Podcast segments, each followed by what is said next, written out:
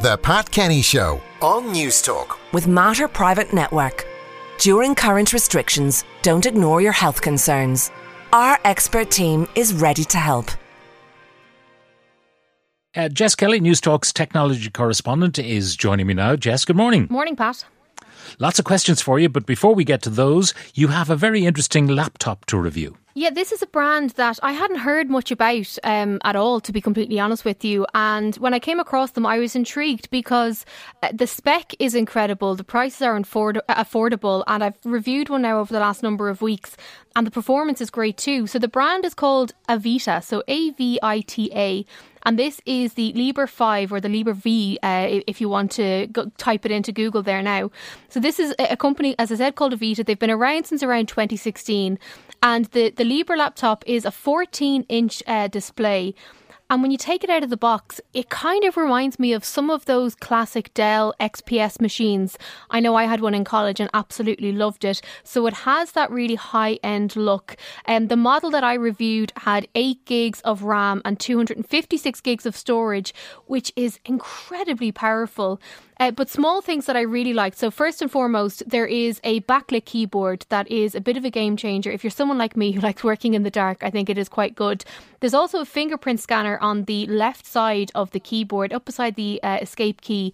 And it's so responsive. Between that and then the facial recognition when you turn on the laptop, you're not quite getting max speeds, but it does feel like, a premium experience. And I have to say, I've been using it. I think it's the ideal laptop for students, for people who are looking for a day-to-day laptop. It's not so much aimed at people who are gaming or who want the best possible viewing experience, because the screen does have, it's almost like a weird matte cover over it. So it's not a high sort of glossy screen. It's slightly matte. So things don't look fantastic on it in terms of 4K content or whatever. But for day-to-day computing, it is excellent. And It's €650. So that is the Avita laptop. And I have to say, I was very much impressed by it. Okay, the Avita Libre 5, I suppose, or V is how it's denoted here. Avita Libre V. Now, questions, Jess. Can Jess suggest a good online course to get someone who's not into tech comfortable on a PC using Windows 11 and maybe a typing course as well? My husband wants to start studying online, but he's never needed any computer skills before, and so he isn't very fluid navigating around his lovely new Samsung Galaxy Book. Yeah, this is something that crops up every now and then. And Age Action actually do brilliant courses. They were happening in person for a long time, but they're also happening online as well. So get on to ageaction.ie, and they have, I think the programme is just called Getting Started, and it's computer training. So that is great. Good. The other thing that you could do as well, and I know you may need somebody to help set it up initially, but just watch some YouTube tutorials.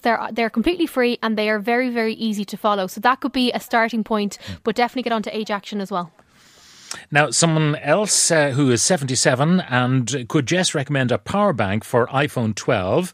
I've bought a few, but they only last about 6 months.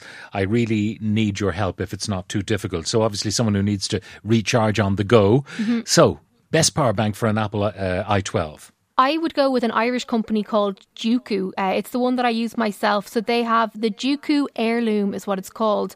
And it's 10,000 milliamps. So you'll get sort of 2.5 charges of your device out of it. It also has the patch on the front. So it does wireless charging too. So that again is Juku. So it's J-U-K-U. J-U-K-U, exactly spelt as it sounds, unusually. Can you ask Jess to explain something to me? In the Ashburn area on Sunday night, we had a power outage. Not only that, we also lost Wi-Fi, which is understandable, but we couldn't use mobile data either. Also, text messaging, WhatsApp, phone calls were all down.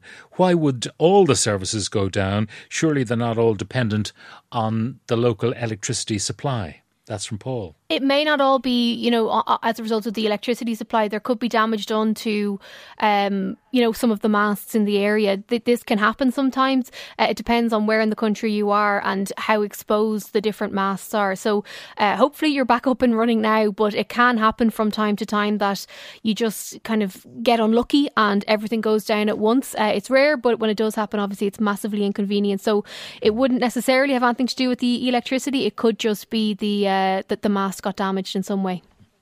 Could you ask Jess what's a decent, reasonably priced laptop/Chromebook for basic administration, and does a Chromebook have Word pre-installed? That's from a listener. No, it doesn't have that pre-installed, but what I recommend you do is get your hands on a Chromebook. So you could get the HP, I can't remember the name off the top of my head, but anyway, there's a HP one. I will find the name before the end of the show. And they are very, very affordable. And what you can do is use Google Docs. So that's what I do. You don't have to pay for the full suite of the Word and Office products. You can just use Google Docs and it will do exactly what you need. You can also download them and email them on and so on. So you don't have to be tied directly to a price plan. So it's the HP 14A. That's the one I was trying to think of there. It's £300 in Currys at the moment. Acer, Asus and Lenovo are also good brands. But I wouldn't be spending more than, say, €350 on a Chromebook, but they are excellent. I always say it, but I think they're sort of the overlooked laptop in the world of computing. Now, this one here, I bought myself an Amazon Fire tablet. Can I ask, where's the best place to get nice covers to protect it? Probably from Amazon itself. There are a lot of stores, a lot of shops around the country that will do them, on a lot of high streets and in a lot of shopping malls where you can go in and you can buy them. Just make sure that you are getting the right sized one. I know people who've bought, say, an 8-inch tablet and then wasn't really paying attention when they were getting the cover, got a 10-inch cover. So just be very mindful of that. But yeah, you can get them pretty much everywhere. Can Jess recommend good children's headphones? Yeah, so what you need to be aware of is, so you want probably the on-ear ones rather than in-ear, depending on the age of the child. Sony do really good affordable ones for around £30. Again, it would depend on whether you want them to be wired or wireless. So if you want to email patkenny@newstalk.com, I can send you over some options. And if you just let me know the age of the child, because that will sort of dictate which ones to go for.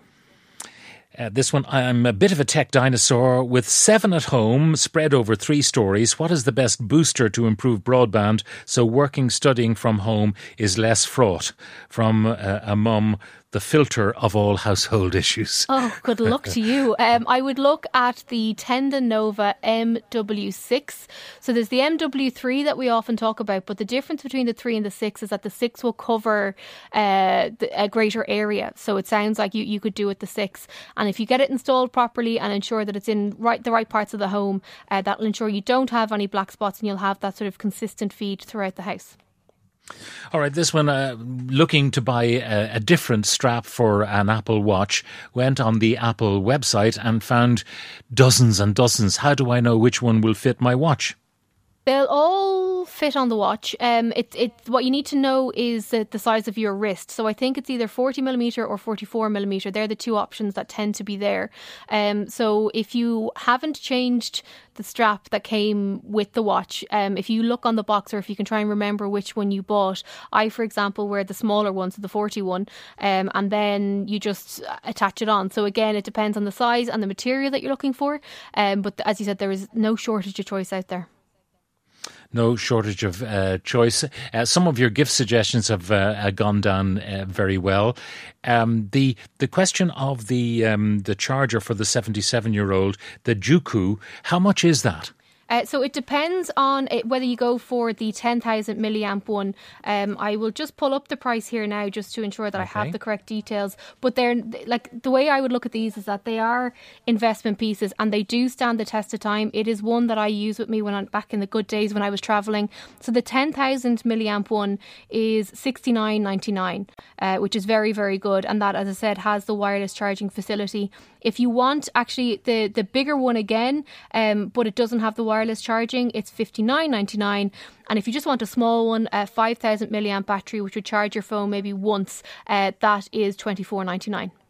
And what's the lifespan of those? I mean, how many cycles of charging and discharging can you get before they run out of steam? Because that's the issue with the 77-year-old. It is, yeah. I suppose the way I would answer that, I don't know the exact number, but I have had one for the last 2 years and it's still going strong. And you know me, Pat, I'd use my phones quite a lot. So I've been very, very reliant on it and I'm still very impressed and happy with it.